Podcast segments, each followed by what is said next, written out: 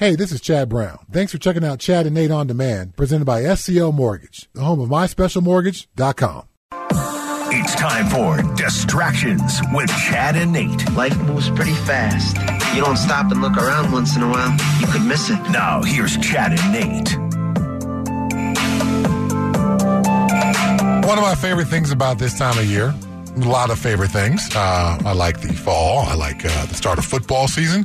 But this is now when uh, the, a lot of colleges release those "you just got a scholarship" videos, and um, I've long said football is is family, and when you watch those videos and you see uh, the joy on everyone's face, uh, one of their boys whose hard work has earned them a scholarship. Um, it illustrates that whole football is family thing and the, the best parts of the whole locker room experience when you've got all these guys, all these brothers who are rooting for you and, and want you to be successful and now see that your hard work has been rewarded and they are just, you know, so happy for you. So the road as a walk on is incredibly difficult. Uh, it's definitely a hard, hard road. So I have a empathy for those kids who choose to go about that, that way, who love football so much I'm willing to walk on someplace. And then their hard work earns them a scholarship. And then the best parts of that locker room and football's family and all that is, is shown to people. Um, if you want to have a little bit of a um, football reaffirming, uh, life reaffirming day, or maybe an hour or just 30 minutes, yeah, just scroll through Twitter and, and look for scholarship uh, rewarding videos. And uh, I tell you what, you'll smile. You may shed a tear or two. Um, I, I've seen these kids, you know, after the videos are done and their teammates celebrate, you know, the video crew follows them and somebody hands them a cell phone and they call their mom or dad and the kids are crying and the parents are crying. It is this awesome, momentous moment um, that is brought out by football. And all these emotions come from it because football is family and football is emotional and all your hard work, uh, you want it to be rewarding. So, uh, I've always said football is one of the, you know, the, the best teachers of lessons out there. Um, and that this scholarship rewarding videos is just another I- example of that, um, of the lessons of where, you know, we need people to help pick us up. We, we, we, we like to do things and we do things. We want to celebrate with people who are in the same space as us. So all those different things are on display during these videos. I highly recommend if you are a football fan or a fan of football or football culture, uh, please check them out. They're always a good, good watch. And uh, again, you will smile, um, but be prepared because you may shed a tear as well. Did you shed a tear? Uh, I, not today, but I have. I have. The one today um, that I saw was a player was talking to his dad. His dad was on one side of the fence. He was on the other side of the fence, and maybe it was after practice or something. And the son kind of slyly reveals to his dad that he earned a scholarship. And the dad just starts breaking down and crying. And then he, he's got to reach over the fence and pick his son up. And the fence is in the way, but he's just so excited for his son. Um, you know, again, it's it's the emotion. It's football's family. It's it's what ties us all together. It's what brings us together. It's uh, a beautiful thing. Are the scholarships still as relevant now with the NIL deals coming in? How does that affect the scholarship world? That's an interesting question. Uh, I would say for some kids, uh, majority kids, the scholarship is majority, overwhelming majority. The scholarship is still in, in critically important. Most kids aren't going to make enough NIL dollars to um, pay for their own scholarship. But obviously, the, if you're a quarterback at an SEC school, yeah, you're you're making money. You know, and you could afford to maybe give up your scholarships. the team can give it to somebody else. Um, but uh, yeah, I think it's still a important thing for those kids who are walking on. Um, for some of them, it may be less about the money uh, and more so about the achievement of it all. What percentage of full ride football players get their degrees? Uh, it depends on the school that you go to. Some schools have an incredibly high graduation rate, and others are, you know, right around 50%. Who, who are some of those schools with incredibly high graduation rate? Uh, uh offhand, um, I I don't know. Uh, I believe the school I just uh, did this weekend, Baylor, is one of those schools. Okay. Um, they've got a really they stress academics. I mean, it's a Christian university. They do things a little differently there than they do say at Alabama. Okay, so you, you mentioned Alabama, who is the best team in the country Yes. and has been for a long time. Mm-hmm. And you also kind of mentioned it in a way that like they don't really care about school. Is it possible that is it possible for a school to put up uh, a premium on both things, on actually getting a quality education, graduating with a degree, and also being great on the football field? Are those two mutually exclusive, or can they be done at the same institution? It's so difficult now because so many players want to leave after year, year three, and Alabama is going to have probably more players leave, leave after year three than most schools are because they get the most four and five star recruits, the guys who were most capable of doing that after just three years of college experience. So, um, you're going to Alabama to play football and to try to get in the NFL. You know, I don't think you. If an education happens along the way, great but you're not going to Alabama saying, yeah, I cannot wait to get my degree from here. I can't wait to go pro, is what you're saying. So it's just, they're bringing in a different athlete. They're, they're, recruiting a person with a different mindset than most other schools. And they're going to a football factory of sorts to play football. Sure. If a degree happens along the way, that's fantastic. Obviously, you got to go to class and, and fulfill your NCAA requirements to be an eligible athlete uh, school is still part of college football. Um, but you know, if again, if your goal is to leave after three years, how much are you pouring of yourself into that educational experience? What was the experience like academically for you at CU? Was there a premium on finishing? Did your coach talk about the need to be excellent in the classroom? Your peers, did they finish school? Did you finish school? I have not. You have not. So, of the uh, Colorado Buffaloes national championship team, uh, um, I am one of the few guys who did not finish my degree. I'm eight hours short of my degree. Okay. I've re-enrolled a couple of times. Life has gotten in the way a number of times. Um, I promised my mom I would do it. Um, and, you know, perfect honest, mom's getting older. So I'm running out of time here to get this done. First, I said I would get it done before my daughter graduated. My daughter's 26. Then I'll get it done before my son graduated. My son's 23. He graduated last year. So uh, deadlines have come and gone. Well, what's up, man? Get on it. I don't want to do it online. I want to go back on campus. We I want go. to. It's I want right to, up the street. I want to find a full semester where I can devote uh, time to drive up to Boulder a couple days a week and go back and be in class, wear my backpack, maybe ride my bike around campus. I want to recreate my my early twenties once again. That's how I want to get my last eight hours done. What classes do you need, Chad? Upper level sociology classes. That's it. That's it. And and you really think your life is going to get less busy? Uh, it's not. Right. So you just got to do it. You just got to sign up and go make it happen, Chad. All right. Well, football season is obviously difficult. Wouldn't be the time Right. to give myself best No, chance I mean, for uh, success. you can't enroll anyway. This is, you know, semester's started. Right, but, uh, you're not going to be like, hey, I'm, you know, A, a a spring semester in the next couple of seasons, next couple of years, I am going to get this done. this year, this coming year. Uh, I, I, need you to can't make say a that. pledge. I need you to make a I pledge on can't say right now. Chad. 2023 is going to be the year. But if I were to do do it online, as everyone just keeps begging me to do, uh, I could get it done. I could easily get it done. But I want to have the experience that I want to have. If I'm going to go back to school, I'm going to go back to school. I think I'm you going to should- sit in class. And you should you should live in the dorms. I should, can't. You do- should get a dorm Oh. room, Chad. Get your lava lamp. Fire that thing. up. I know the you old have it man in the dorms. No, man, I'm not doing it. I know you got the black line posters, and you can get the snakes, man. You'd be the coolest freshman ever. not doing it, bro. You're not going to do it. No, no. But I am going to go back and sit in class. I So- can't do it remote. Okay, so do you think the NFL and the way it's structured leaves these kids out to dry a little bit when it comes to finishing school? Because the combine, right? The need to prepare for the draft supersedes school. So guys leave after football season's over. They start preparing for the draft. They never go back to school. They actually leave steps from the finish line like you did. Do you think the NFL should adjust their off-season schedule to accommodate kids finishing school? They should, but they won't. Uh, I've talked to several GMs who say, I want kids who are 100% focused on football. I want guys who are smart academically, but I want them to recognize this opportunity is in front of them. That school ain't going anywhere.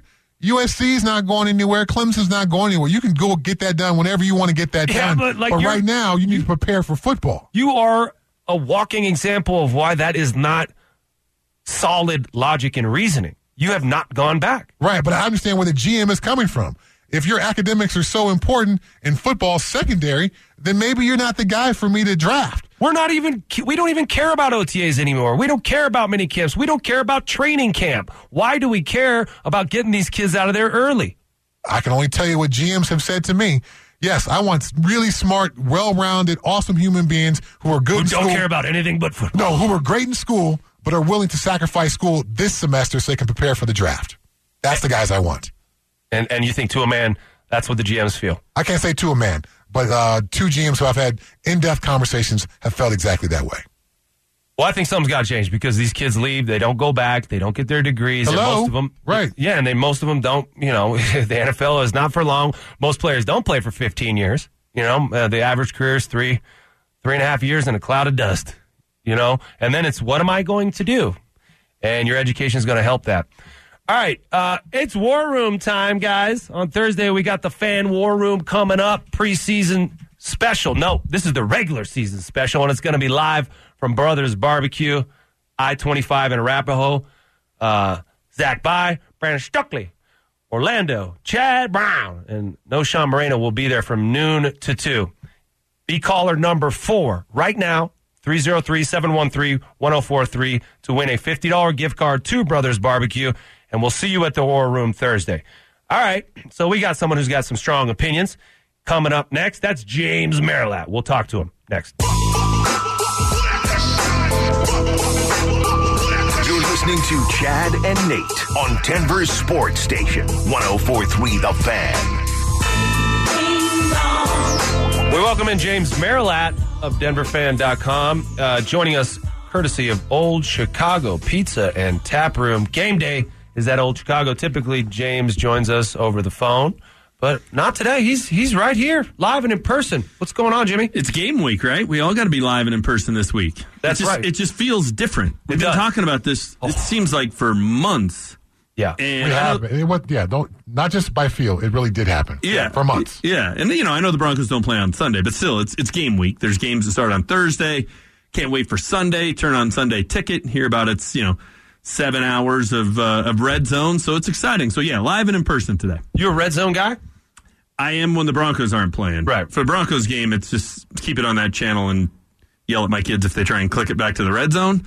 But for just the normal Sunday, like this week when the when the Broncos don't play till Monday, yeah, it'll be seven hours of just uh, uninterrupted football. and we'll have a lot of football context going into the game Monday night. All right, that game is in Seattle. The Broncos have not shown what they have or what they are, at least they're ones.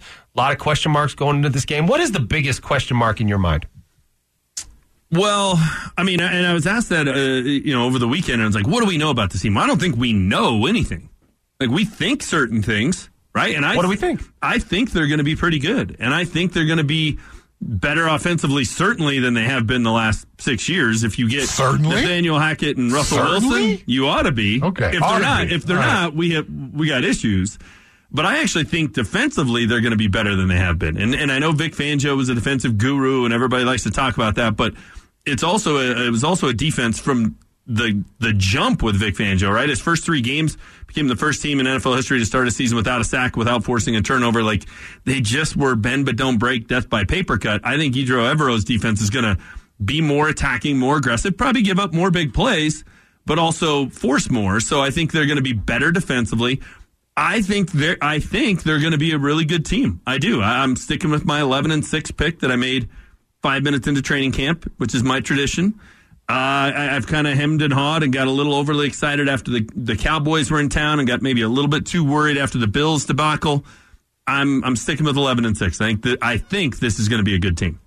Okay, uh, so it sounds like that's your optimistic outlook.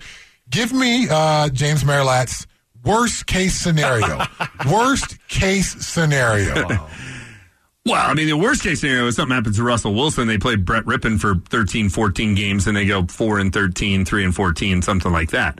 I think if you're looking for a realistic worst case scenario, it's that this, this coaching staff that is everybody, for the most part, it's the highest position they've had, right? First time head coach, Yep. first time OC, DC, special teams coordinator, that they're just in over their head and it takes them a while to kind of figure it out. And there's no, I hate this phrase, but there's no adult in the room, so to speak and they squander opportunities and you end up going 6 and 11 7 and 10 and we're we're all talking about how well they should have won this game this game this game this game and this game right? There's that that litany of five or six games that came down to one possession and perhaps even one or two plays and they all win against the Broncos because of lack of preparedness or bad coaching decisions or whatever. To me that's worst case scenario uh, outside of a catastrophic injury to Russell Wilson um, because I think otherwise, I think they're going to be good. I mean, you look at their schedule. I think they're going to lose in Seattle. I'm sticking with that. But if they beat the Seahawks, it's not out realm, outside the realm of possibilities. This team starts 8 0 when you start looking at the games because it's Not out of the realm. it's at the Chargers, it's at the Raiders. First time that the really the Broncos country's been able to go to Vegas for a home game and have it be really a, a normal trip. That's going to be half Broncos fans. Charger game always half uh, half Broncos fans. They get the Colts here on a short week that the that Indianapolis has to travel. They get the Jets, the Jags, the Texans. They get Trey Lance in week three, which I think is is beneficial. Like it really does shape up pretty good before the bye, and it better because after the bye it is a gauntlet. So uh, I, I, I think that that first game, and I said this when the schedule came out. Now I hear you know other people jumping on board.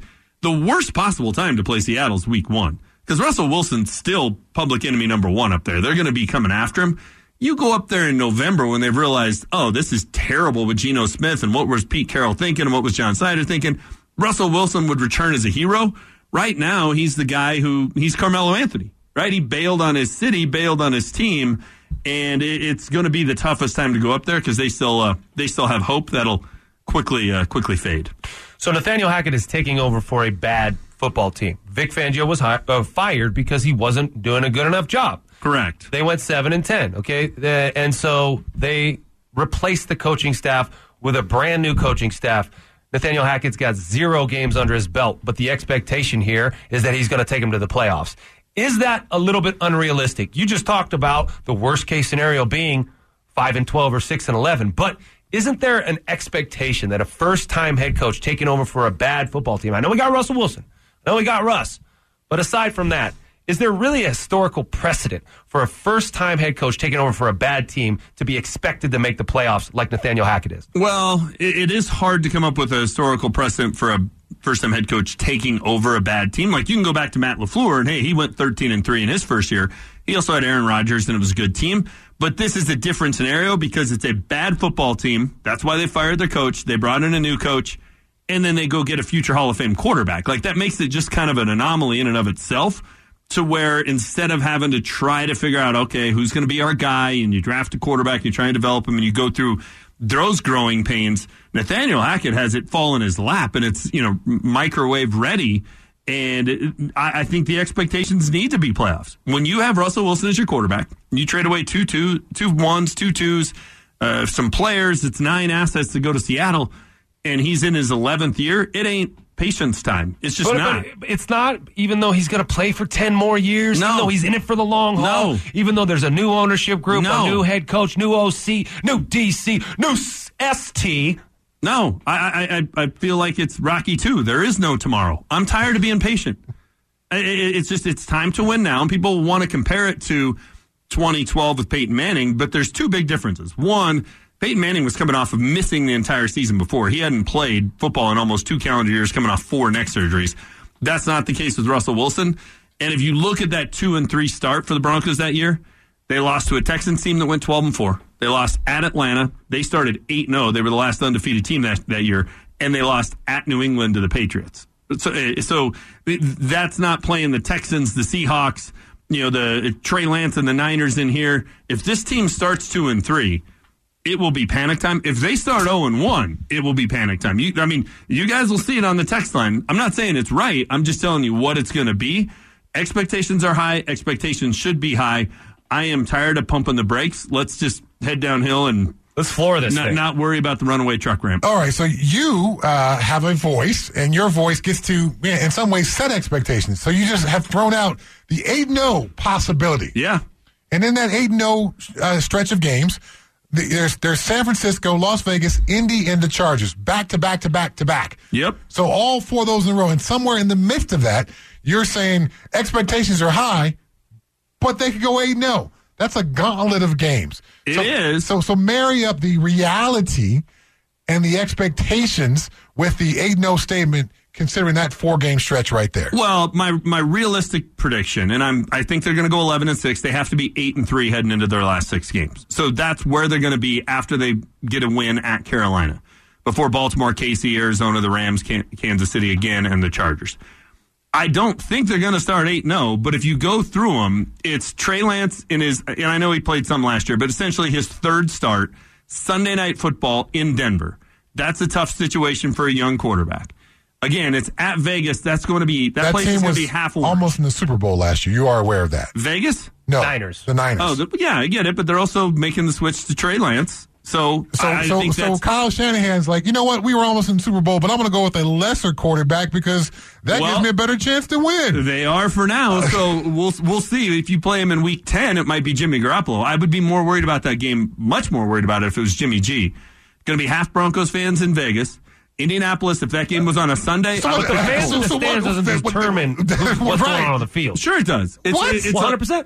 There, there's no home field The- advantage at all. The, There- Steelers, there's- there's- the Steelers would the never Broncos- lose a game. The Steelers travel their fans I'm everywhere not they saying go. it guarantees a win. I'm just saying it makes it an easier road game than if it was if you were But that going can't to be the Kansas reason. City. in- that can't be your reason Well, why they it's, win. it's the reason why I look at it. I think the Broncos are every bit as talented as Vegas. The the advantage the Raiders have on in Week Four is it's on paper is it's in Vegas. I think that's That, neutralized that's by the the fact advantage for the Broncos. You- that would normally be the advantage for the Raiders, but I think it's neutralized because the Broncos fans will travel well. Same thing with the Chargers two weeks later.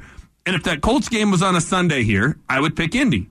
But traveling in a short week and having to play on the road on a Thursday night is a tough assignment. That gives the Broncos a distinct advantage in that game.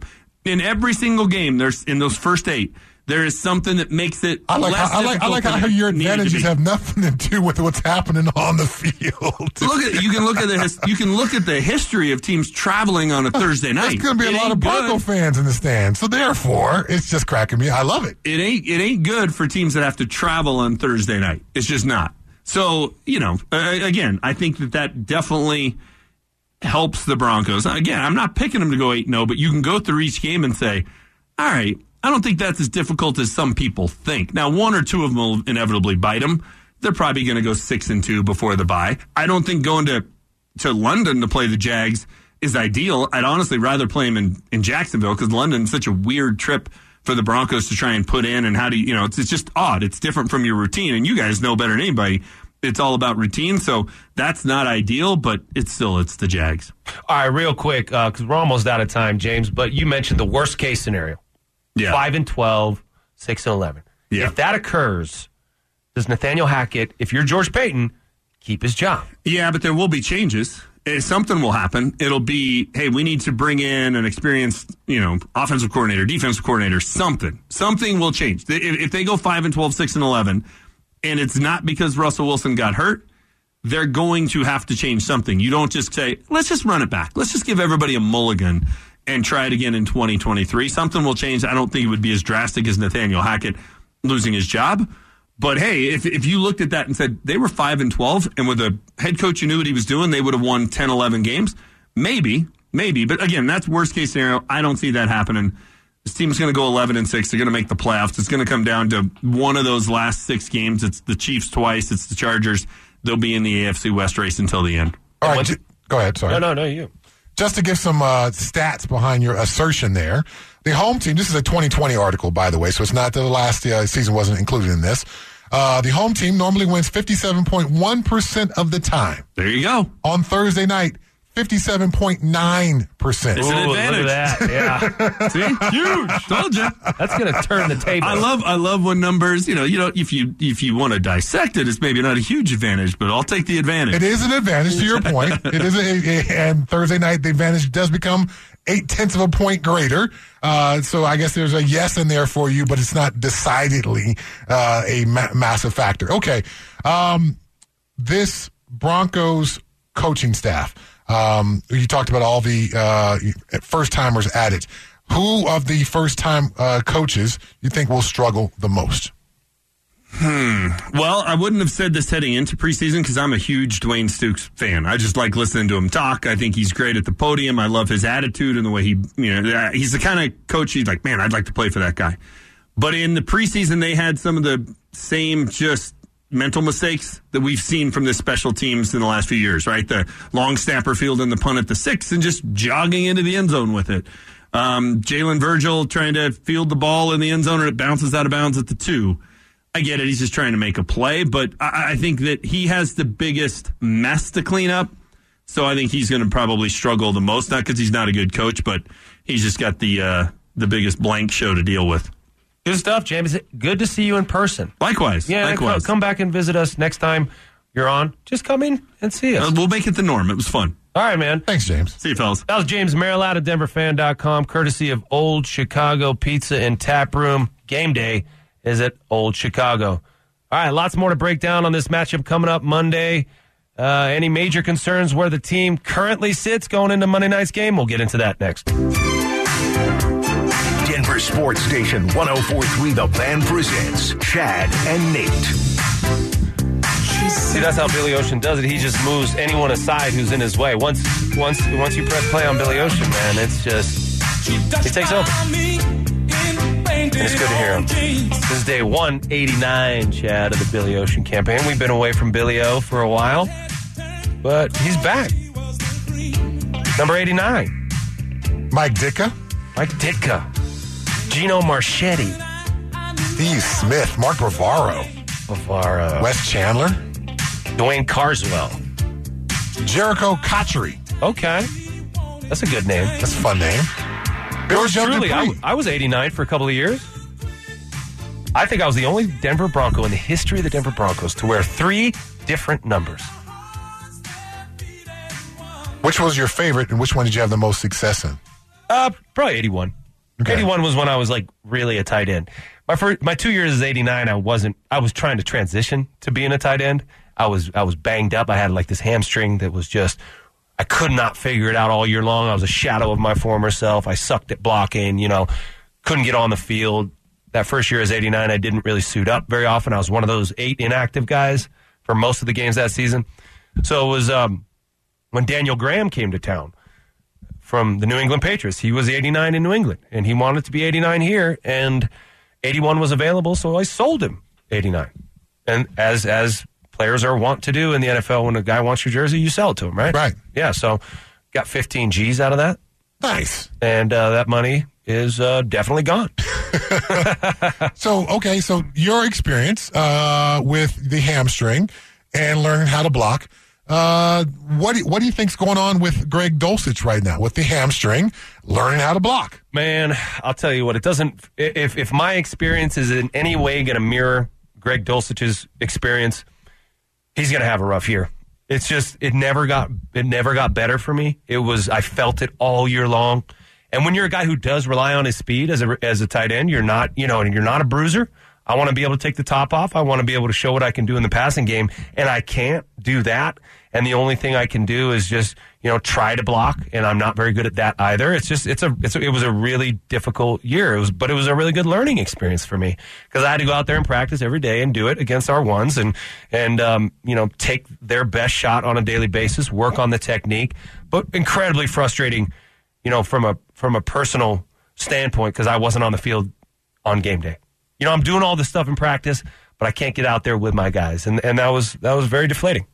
So the, uh, I, you know, luckily for me, you know, uh, I can still do the split. So muscle, hamstrings, groins, you know, never really ever affected my career ever. But I was flexible. It wasn't that I wasn't a flexible person and I got uh, those injuries. I mean, I was stretching constantly. I could pretty much do this. It was something. I don't know. It was a it was a training camp play. I was running a deep cross. Ian Gold was behind me. I got it. I got out in front of him, and he yanked my jersey. Oh, and I felt it yank right up high up in that butt bone. Mm-hmm. And the trainers could never figure it out, and I could never get to it. I mean, as much rehab as I did, as much you know strength and conditioning and stretching and ice and heat and massage and all that, it just never got to the problem. And it took the whole next off season of rest before I actually felt good. okay. So was it, that was an issue when you were running full speed, when you were blocking, I'm just trying to, uh, you know, Blocking, you don't really, you know, you're not getting at the top speed. So it's Right. really the route running, you know, Okay. trying to get into that basically from the second to the third gear and the Mm-hmm. third to the fourth. But when you're just moving around the line of scrimmage, no, it wasn't, it wasn't, it wasn't a problem for me. But, but my strength was gone, right. you know, and so now the, I have to rely on my weakness. And, and that was, that was the learning part. Okay, so for Greg Dulcich, who's, you know, this rookie year was going to be about his ability to run fast as a tight end. It wasn't going to be Right. about nifty, crafty route running.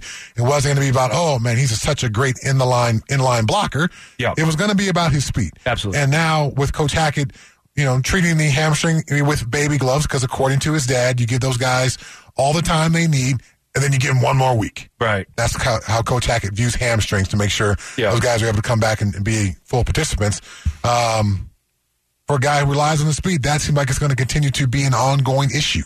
Yeah, it is. And so, so at what point do you just kind of accept that maybe this season's going to be lost for him, you know, and you don't rush him back? Do you put him on IR? Do you just let him step away from the field and the expectation to get back on it? Because when you are watching everybody else go out there and play and get out on the field, the temptation is to push yourself back out there. And even a week isn't going to be the difference. Greg Dulcich wasn't even ready for day one of training camp. This was an injury he had in the offseason, and he, Right. he wasn't even ready for day one. You know, so there's something to me. There's probably something real deep up there in the attachment, up there on the butt bone that he can't figure out. And uh, you know, it's usually not the belly of the hamstring that bothers you for three to four to five months. It's those at the attachment um, on the bone. Um, so hopefully he gets he gets it going. Okay, so hey, look, we killed that whole segment Killed it. We we had something else we were going to talk about, but we didn't. We got one more crack at this thing, and I want to ask you: Are there any concerns going in to this Monday night matchup with the Seattle Seahawks? Where do the Broncos stand? What do we got to figure out? We're gonna do that next. It's Chad and Nate on Denver's Sports Station 1043 The Fan.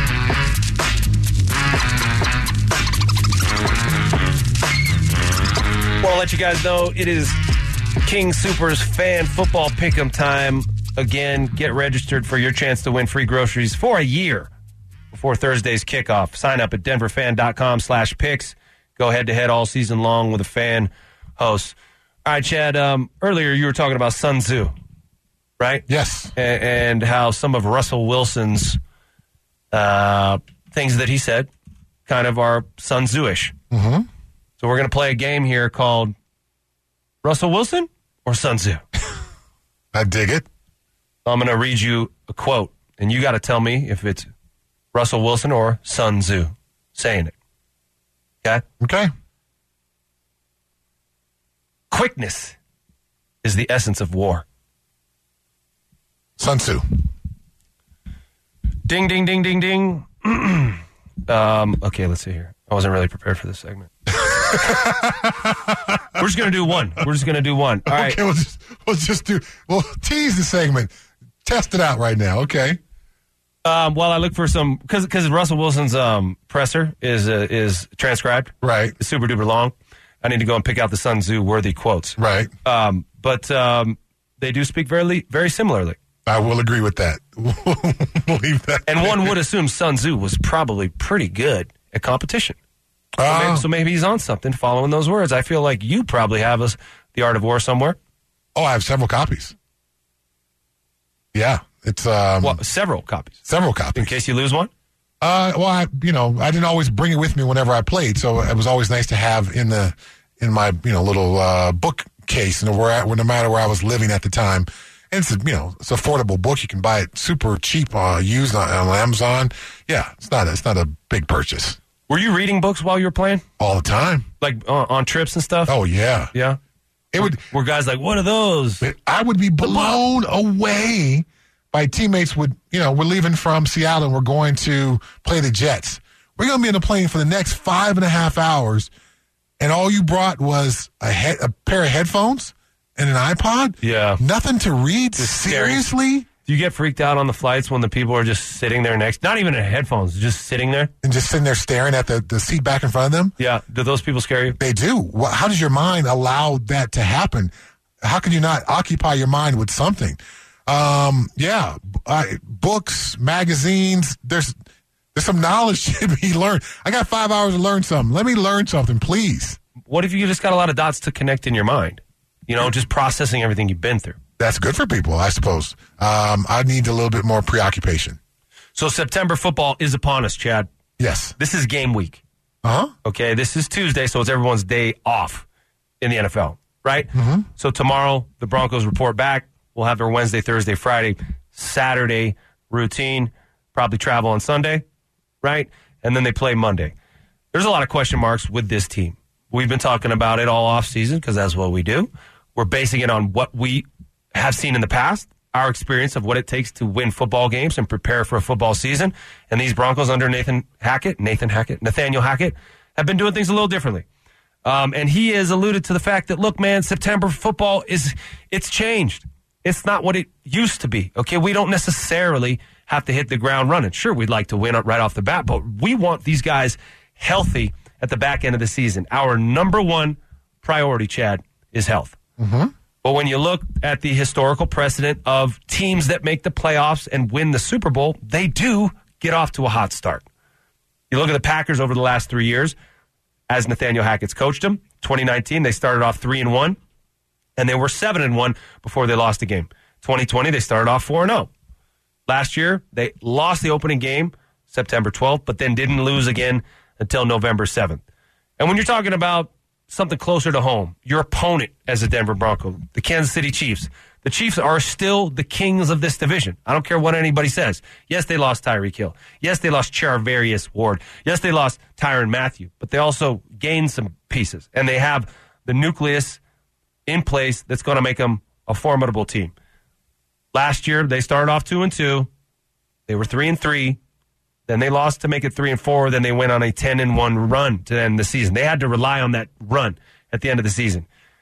The previous year, 2020, they start off 4 0. Same with 2019, 4 and 0.